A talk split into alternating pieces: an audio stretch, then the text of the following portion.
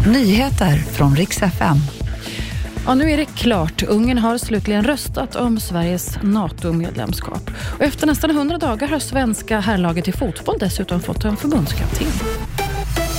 Ja, idag på eftermiddagen så har ungerska parlamentet röstat ja till att släppa in Sverige i NATO. Och det här var alltså det sista medlemslandet att godkänna Sverige. Beskedet var väntat. Strax efter att parlamentet öppnade idag på eftermiddagen så höll premiärminister Viktor Orbán ett, tag, ett tal och sa att de skulle rösta igenom Sverige.